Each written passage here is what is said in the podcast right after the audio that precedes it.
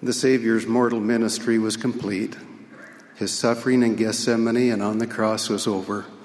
We learn from Acts chapter 1 that he had ministered for 40 days after his resurrection, being seen of the apostles and speaking of things pertaining to the kingdom of God.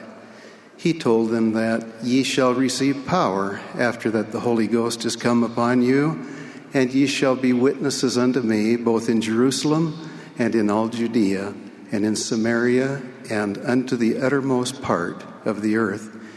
Shortly thereafter, he was taken up, and a cloud received him out of their sight. And while they looked steadfastly toward heaven, as he went up, behold, two men stood by them in white apparel, which also said, Ye men of Galilee, why stand ye gazing up into heaven? This same Jesus, which is taken up from you into heaven, shall so come in like manner as ye have seen him go into heaven. Indeed, the Savior would come again in his second coming, but in the meantime, the gospel of Jesus Christ was to go to the uttermost part of the earth. From Matthew, we learn of a special mandate to the apostles to take the gospel to all nations. And Jesus came and spake unto them, saying, All power is given unto me in heaven and in earth. Go ye, therefore, and teach all nations, baptizing them in the name of the Father, and of the Son, and of the Holy Ghost. During the early days of the church, in the meridian of time, the gospel was taken to the house of Israel only. Then revelation came to Peter, the senior apostle that the time had come to take the gospel beyond Israel and unto the Gentiles. The 10th and 11th chapters of, of, Acts help us understand the process and pattern whereby this needed expansion of the church to more of God's children was made known to its presiding officers and the general membership. Using Cornelius, who was a Gentile, a centurion, and a good man, the Lord impressed upon Peter that the gospel would go to the Gentiles, a concept new and foreign to the saints of that day. The revelation making that change in the affairs of the church came to Peter, the senior apostle. We know that the gospel then went rapidly to the nations of the Gentiles. An example of the expansion of the church at that time was the conversion of Paul who became the great apostle to the Gentiles. He had a vision while on the road to Damascus, where he saw a light and heard a voice, repented of his sins, and was called of God, and then became a tremendous force in spreading the gospel of Jesus Christ. Now let us move 1800 years forward to the time of the restoration of the gospel or the restitution of all things prior to the second coming.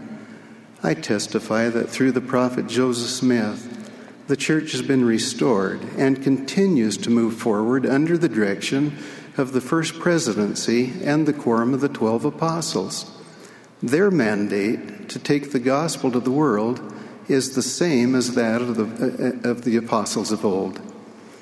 From the time of the organization of the Church of Jesus Christ of Latter day Saints, in 1830, the church has moved, moved steadily across the world from nation to nation, culture to culture, people to people, on the Lord's calendar and in His time.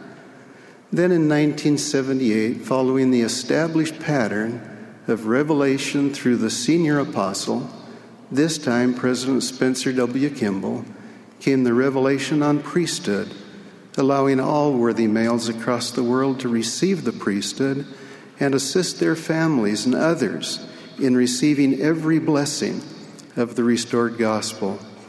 This time, not only more, but all of Heavenly Father's children worldwide could partake of all the blessings of the gospel. How appropriate to the kingdom of God on earth in the days approaching Christ's second coming. On a personal note, I had just been called as a mission president, and Sister Dixon and I were about to take our family to Mexico when Elder Richard G. Scott, at, the time a member of the 70, told me of the coming forth of this special revelation, I remember tears coming to my eyes as he related to me what had happened. I was pleased beyond words as I knew it was right and that the time had come for all mankind to have access to all of the ordinances, covenants, and blessings of the gospel. That was 34 years ago, and little did I know at the time that I would spend several years of my ministry in the 70 in the West Africa West area of the church among a believing, faithful people whose lives would be so affected by the 1978 revelation on priesthood. Sister Dixon and I have lived there for four years, and the experience has been wonderful and life changing for us. As a people, West Africans believe in God, have absolutely no shame in declaring and sharing their belief with others, and have tremendous leadership capacity.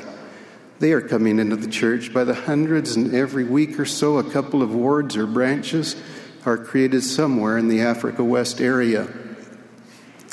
With, in nearly every case, all African priesthood and auxiliary leadership. How I wish you could join the saints in the temple in Aba, Nigeria, or Accra, Ghana, where you would sense the commitment of the saints and come to know the All African Temple presidencies or introduce you to the African Area 70 who are assembled with us here in the conference center today and our attorneys, professors, business managers, or have you become acquainted with the African stake and ward leaders and their families? Across Africa, to join a Sunday school, auxiliary, or priesthood class is a sacred experience where the church curriculum is followed and there is great gospel understanding, teaching, and learning by the Spirit. The gospel in Africa is going to a happy people, very unencumbered by the trappings that affect the lives of many in the West. They're not concerned about having endless material possessions.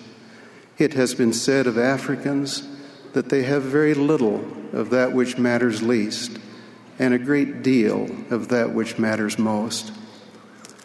They have little interest in enormous homes and the finest cars, but great interest in knowing their Heavenly Father and His Son Jesus Christ and in having eternal families. As a natural result of their faith, the Lord is lifting them in meaningful ways.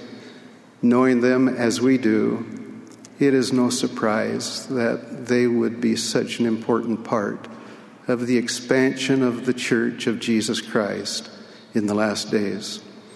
When Daniel, the Old Testament prophet, envisioned the kingdom of God in the last days, rolling forth unto the ends of the earth, as a stone which is cut out of the mountain without hands would roll forth until it, ha- until it filled the whole earth. It is very fitting that our wonderful African brothers and sisters would be an important part of the fulfillment of that prophecy, and that the revelations making it so would follow the Lord's established patterns.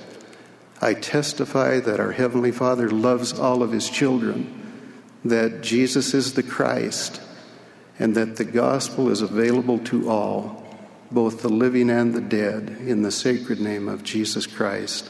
Amen.